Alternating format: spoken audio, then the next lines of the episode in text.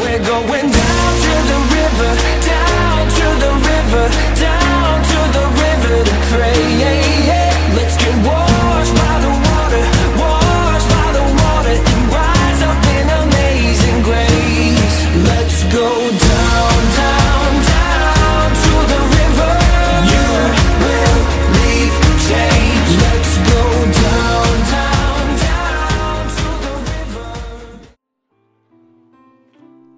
Bibles, let's go to the book of Second Corinthians, chapter 4.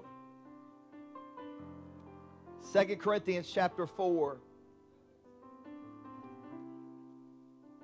Apostle Paul speaks of our bodies as clay jars, fragile containers made from earth, pointing out that even on our best days, you know what we are? Just dignified dirt. That's all we are. The fact that man was created from dust made him unique among all of God's creation. To create the sun, the mountains, animals, everything else, God spoke. But to create humanity, you know what he did?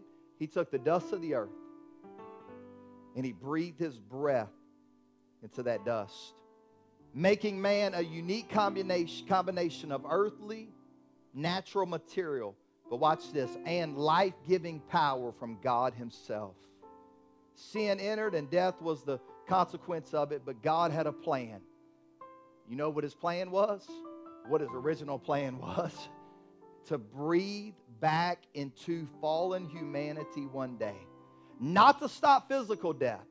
Listen, you get the Holy Spirit, it's not a fountain of youth. When you get to be 60, you're probably going to look like you're 60. I'm just being honest.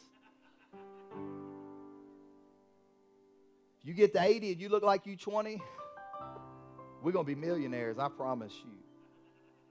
But it wasn't to stop physical death, but prevent eternal damnation. Also to revive and empower dust to get back up. Every time they get knocked down, they can tap into the Spirit of God and get back up.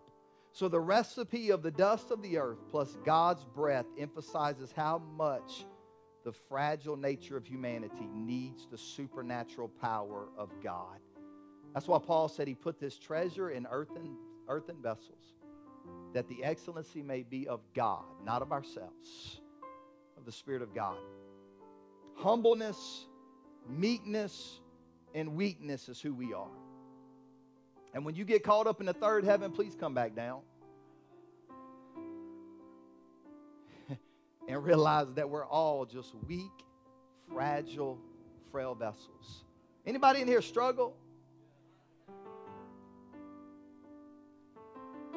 Welcome to a place where it's just dust that met the power of Almighty God, and here we are tonight on a Wednesday night.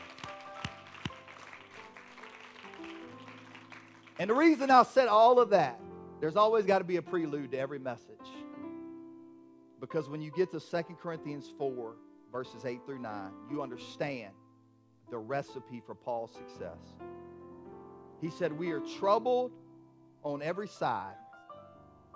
Everywhere I turn, I'm troubled, yet not distressed. We are perplexed, but not in despair. Persecuted, but not forsaken. Cast down, but not destroyed. Paul tells us never lose heart because progress isn't always visible. Sometimes God's making progress in your life and it looks like everything's coming against you, but those struggles are developing us into what God wants us to be.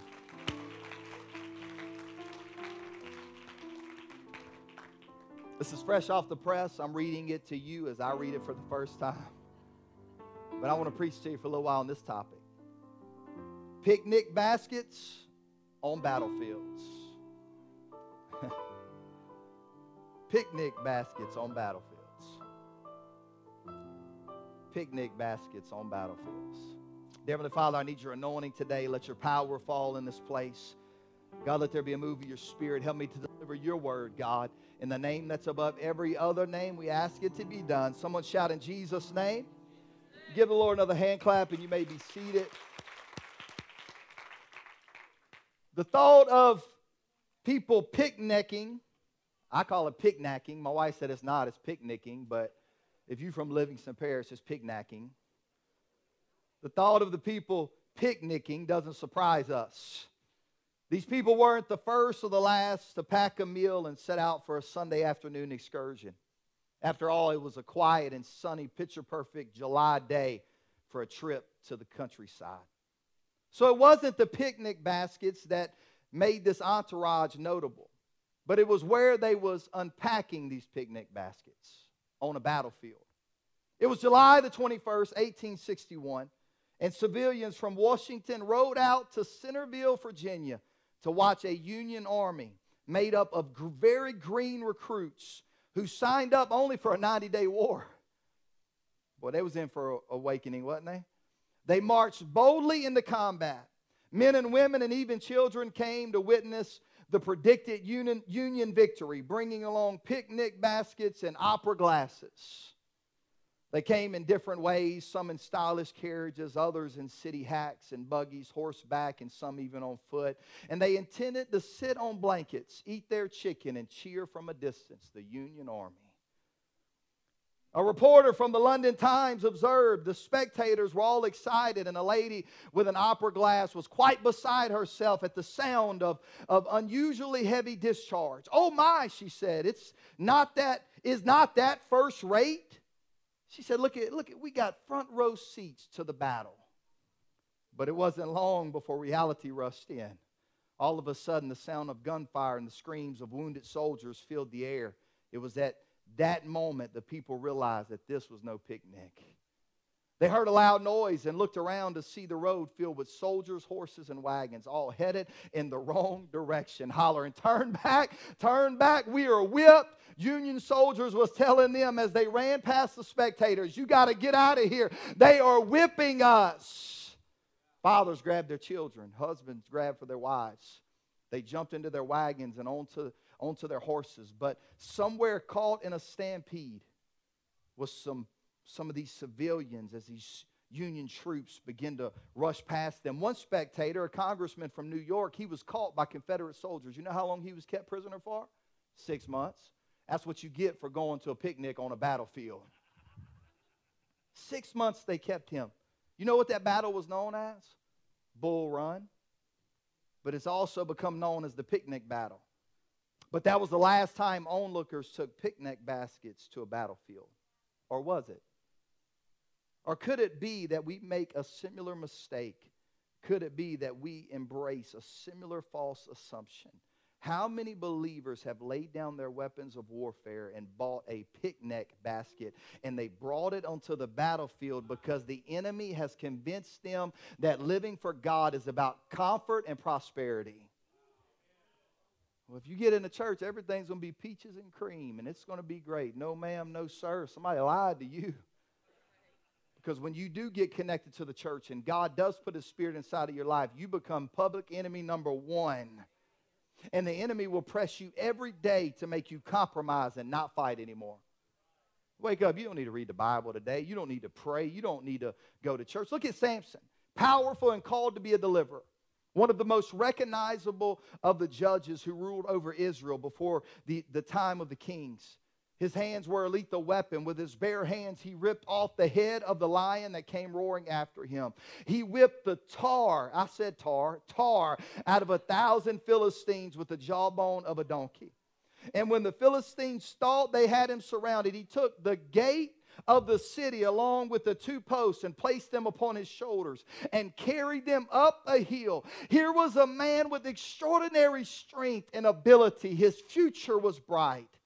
There was no enemy he couldn't conquer. He, he thought there wasn't an enemy he couldn't conquer.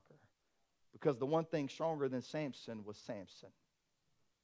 Because Samson couldn't control himself, he couldn't contain his sinful lust.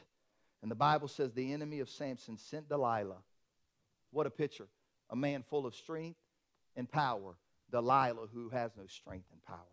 And Delilah comes in to capture Samson. And the Bible says she pressed him daily with her words to find out where his strength came from until finally he stopped fighting and he laid his head in her lap and went to sleep, forfeiting his power because we know the story. They shaved his head. Be careful what you become comfortable with. I know you think it's a picnic, and I know you think, hey, the battle's done. No, ma'am, no, sir. You better get your weapons back out. Some of us don't even realize how numb we become to the things that will end up destroying us. Judges 16 and 20. Then she calls Samson, the Philistines are upon you. Samson, they're upon you. The Philistines are upon you. And he awoke from sleep and thought, I'll go out as before and I'll just shake myself free. And he did, but guess what? The Lord was no longer with him. The Lord had left him. Samson thought he could play games, continue to break his vows of consecration, and still be strong and victorious. But the picnic had to come to an end because one day the battle will show up at your doorsteps. And if all you got is a picnic basket with a couple sandwiches and you don't have the sword of the Spirit and the shield of faith, the enemy will take everything that God is trying to put in your life. He found himself blind, bound, and led around by a lad while people made fun of him. The mighty is now defeated. The warrior is now the trophy. Samson let his relationship with Delilah take priority over his commitments to God. Preacher, I'm never going to let a Delilah come in my life. Oh, we don't battle. I, I, know y'all think we don't battle idolatry in 2021. We don't, we don't battle that because we don't have statues. We're not climbing a hill to put a statue on top of it, and everybody's not bowing down and worship, worshiping that. But I can tell you that idolatry is still happening in 2020, 2021.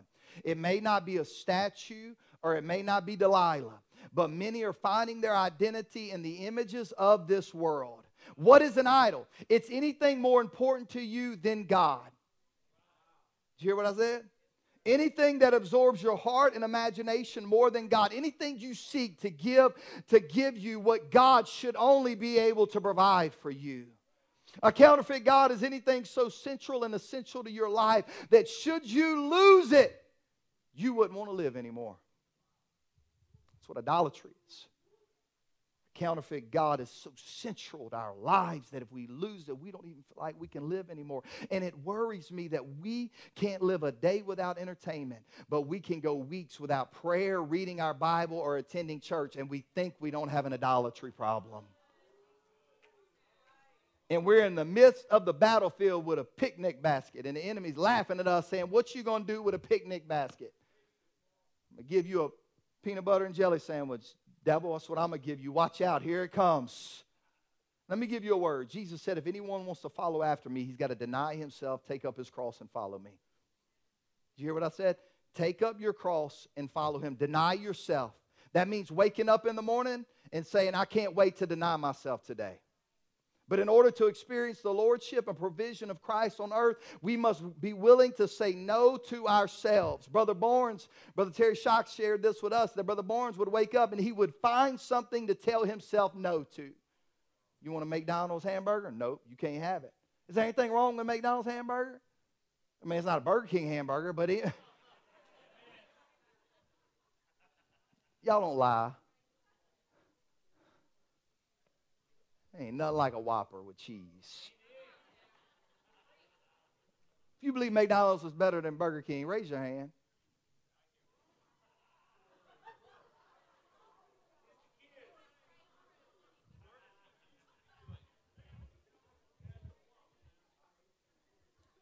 I got to get back to my notes. We've got to be willing to tell ourselves no. In order to win our faith fight, we have to overcome what our five senses are telling us. And we must engage in a faith fight based on God's truth in spite of what our senses are telling us. Spiritual warfare is the cosmic conflict waged in the invisible, spiritual realm. But watch this simultaneously, it's fleshed out in the, vis- the, the visible, physical realm. To put it another way, the root of the war is something you cannot see, but the effects of the war are clearly seen and felt. This is because everything physical is either influenced or caused by something spiritual. Behind every physical disturbance, setback, ailment, or issue we face lies a spiritual root that we've neglected in our lives. And unless we first identify and deal with the root spiritual cause, our attempts to fix the physical problem will provide only temporary relief at best. In other words, everything that your five senses experience physically is first generated by something that your five senses cannot detect. It's only detected by faith. And in light of this truth, you and I need to engage in a sixth sense, a spiritual sense when doing battle is, is, spiritual warfare to where we read the word of God, we pray, we stand up and plead the blood, we take authority. We've got to go beyond just these five senses. We've got to tap in to what faith wants to do in our lives. Paul said this, Ephesians 6, 12 through 16. For our struggle is not against flesh and blood but against the rulers, against the authorities, against the powers of this dark world, and against the spiritual forces of evil in the heavenly realms. Therefore, put on the whole the full armor of God so when the day of evil comes, you may be able to stand your ground. Paul says if you don't put the full armor on, you can't stand your ground. And after you've done everything to stand, stand firm, then with the belt of truth buckled around your waist, with the breastplate of righteousness in place, and with your feet fitted with the readiness that comes from the gospel of peace. In addition to all of this, take the shield of faith, which which you can extinguish all the flaming arrows of uh, the evil one. The evil one. I know we don't want to hear about this, but the devil isn't just an evil symbol, he's really real. He's not your kids, he's not your spouse, he's not your neighbor. The devil is real. The Bible names a real and present foe. That's what Paul was telling us. He said, if you try to flesh this, flesh this out, it will destroy you and you'll never make it because there is a real foe of our faith, the devil, and he comes to kill and to steal and destroy. He's the enemy of your God given destiny and longs to be the destroyer of your soul. And too many people are dismissing him and being like, this devil ain't real. The devil's real telling you right now. That's where he wants us. People think thinks the antichrist is just going to show up and tell everybody to bow down. No he wants to get our emotions to where we don't feel his presence when he shows up. We don't feel the evil and and we don't feel we don't feel that that uh, that statistic vibe that he puts off when he shows up. But if you read the bible from genesis to revelations the devil's in there. Satan appears in the garden initially. He's cast into the fire in the end he tempted David, bewildered Saul, and waged an attack on Job. He is in the Gospels, the book of Acts, the writings of Paul, Peter, John, James, and Jude. The nature of Satan's kingdom makes it imperative that you learn to think spiritually. If all those people, David, Saul, Paul, Peter, James, John, Jude, in the book of Acts, in the Gospels tells us that we've got to open our eyes. I'm telling you, in 2021 at the River Church, we've got to open our eyes and realize the devil is real. I've got to start thinking spiritually. I've got to get up to heavenly places. I've got, I've got to have a God worldview. I've got to be sensitive to what God wants me to be sensitive to. And I've got to understand there is an enemy got to learn to, to get to a place spiritually to where I can see what's going on in my life and realize that I'm not battling flesh and blood, but this is a spiritual attack on my mind. It's a spiritual attack on my heart. It's a spiritual on, attack on my emotions. I've got to open my eyes and realize there is a real enemy fighting me. I can't remember the last time I heard somebody mention Satan. Like mention he's real because people get nervous. Satan knows that if he can get you hooked into his way of thinking spiritually, the physical will follow.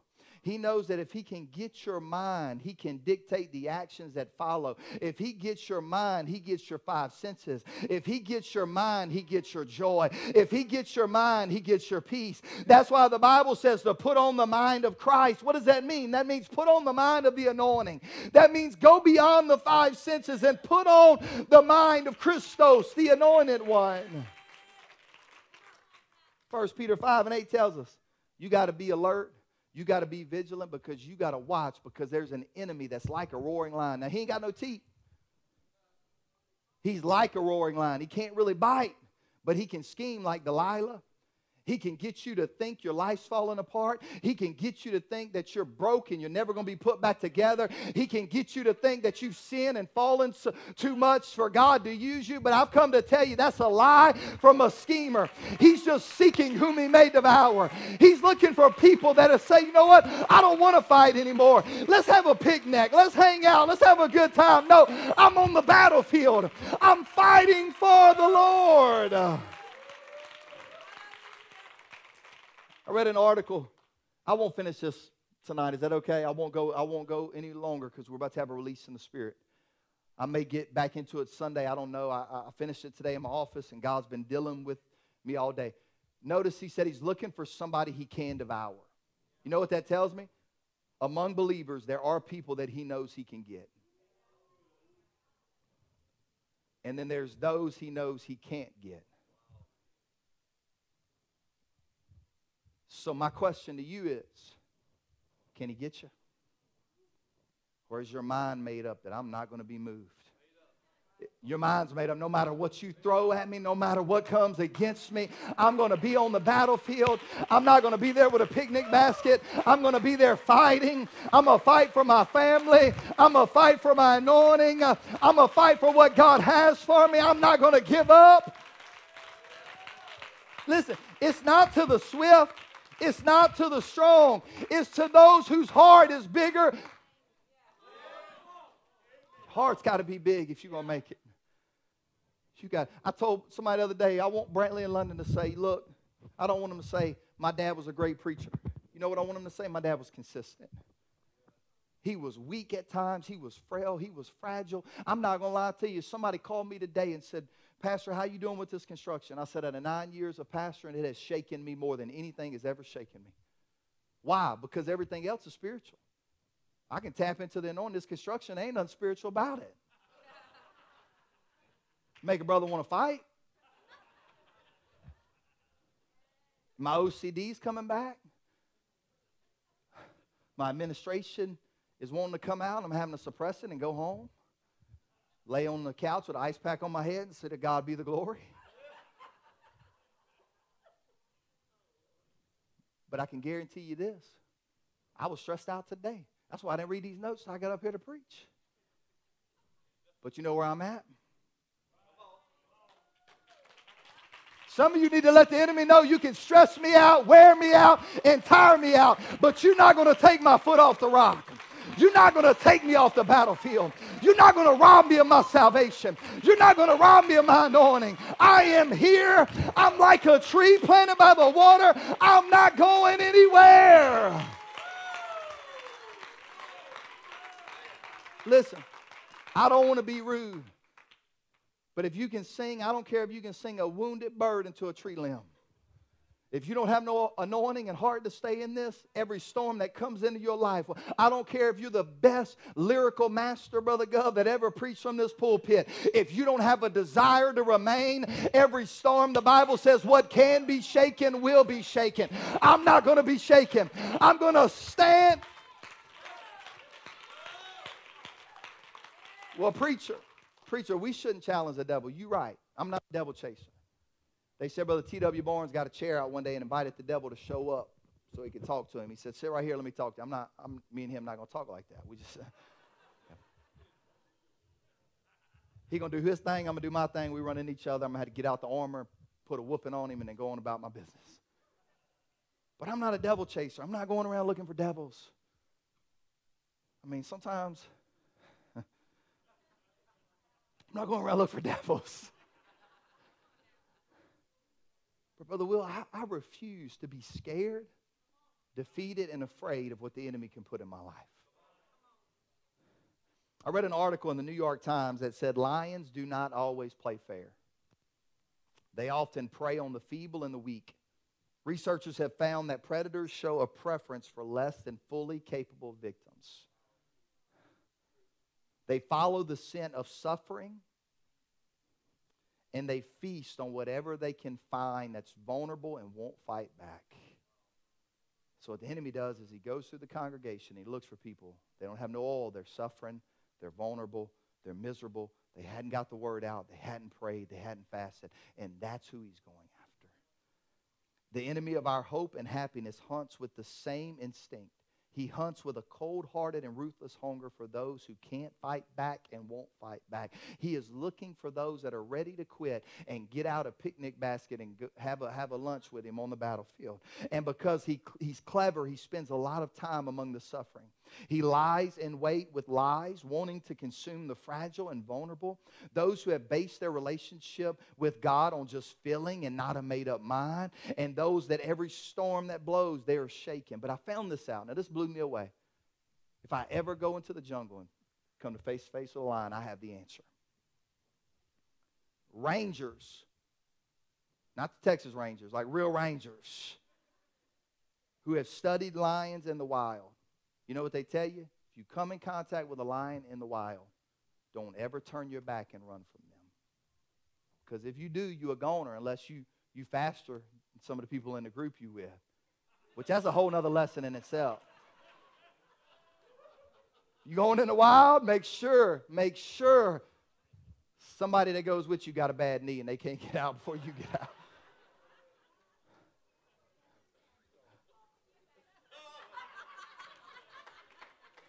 Telling you. Y'all be with me when a lion comes after me, I promise you. Be like Forrest Gump. Lions are accustomed. You know why? You know why they say don't run? Because they said that lions are accustomed to their victims fleeing. So you know what they tell you to do?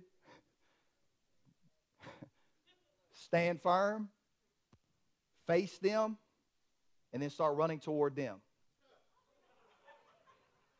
I read it. In this, this article, you know what it said? It confuses the lion. Because in most cases, a charging lion will stop and run away of the person that says, I'm standing my ground and I'm not running from you. I am here. I'm not going anywhere. The gates of hell shall not prevail. I'm coming at you. I'm taking everything that you try to take from me. I'm taking it back. I'm getting my victory back. I'm getting my joy back. I'm getting my. I'm done. You can stand. Musicians, you come. That, that's where we miss it. We get, we get so beat down by life, and we sit there and we, we wait for a word. God, give me a word. God, go get you a word. There's a word in this book. I'm going to say it again Sunday because I'm going to preach this again Sunday. I just decided. I would tell you the Holy Spirit told me, but it didn't. I just don't want to put together more notes. When Jesus was being tempted, you know what he told the enemy? He said, Look, take that stone, turn it into bread. Take time there, Brother Will. Take, take that stone.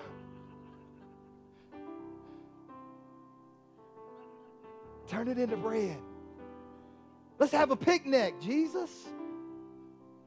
Take, you, you know you're starving. You know your senses tell you. Take that stone, talk to it, turn it into bread. Let's have a picnic. Satan said, I got a little butter here. Got a little, I can't believe it's not butter. I got both. Turn it, turn it into bread. Jesus gives us the best answer that I've ever heard in my life.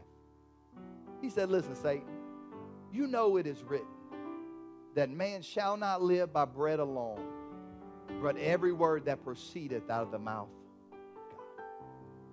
he said, You're trying to take my weapons from me. And we look at that and we think, Well, Jesus was just hungry. Satan wanted him to turn the stone into bread. No, it was more than that. He wanted Jesus to compromise his identity. He wanted Jesus to give in to his five senses because he had been fasting for 40 days. But Jesus said, I'm not going to sit down with a picnic basket. I'm going to give you the word of God. It is uh, written. It is written. It is written that man shall not live by bread alone, but every word that proceedeth out of the mouth of God. And I've come to tell you today, this is what I've come to speak to you. And I didn't get into a lot of it, and I hope to get into it Sunday, and I hope to preach on it some more. But some of you need to realize first off, if you will establish in yourself, I'm not retreating. There was a time when Napoleon Bonaparte felt he felt that he needed to retreat, so he called to one of his commanders and ordered him to have the bugler sound retreat. Play the retreat. After the commander sent the message, the bugle player sounded the call to charge. Surprised, Napoleon again told the commander to correct the bu- bugler and sound the call to retreat. Once again, the player sounded out the call to charge. Now, furious, Napoleon marched down to the player himself and began to question him Why are you disobeying my orders? Why are you not sounding the call to retreat? At this point, the bugler player looked at one of the greatest military leaders of all times and says, You didn't teach me how to play the sound of retreat. You only, you only taught me how to play charge. And with that, Napoleon told the man to continue to sound charge, and they won the battle they were about to lose because somebody said, I don't know the sound of retreat. All I know is the sound to charge.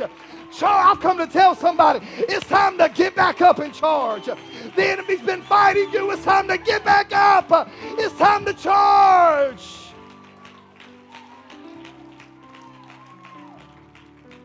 It's time to charge. Ooh, I feel the Holy Ghost. I'm to minister to somebody. Some of you's been so stressed lately and tired and weary, and the enemy's been bewildering your mind. But God has sent me here with a word to tell you it's time to get up. It's time to dust yourself off. It's time to pack the picnic basket up. It's time to tear up the invitation to the pity party up. And it's time to get up and say, I've got a word from the Lord. God's going to use me. God's going to bless me. God's going to heal me. God's going to deliver me. I take authority over every opposition that says any different. I put on the armor of God. I'm going into battle. I'm getting everything God has.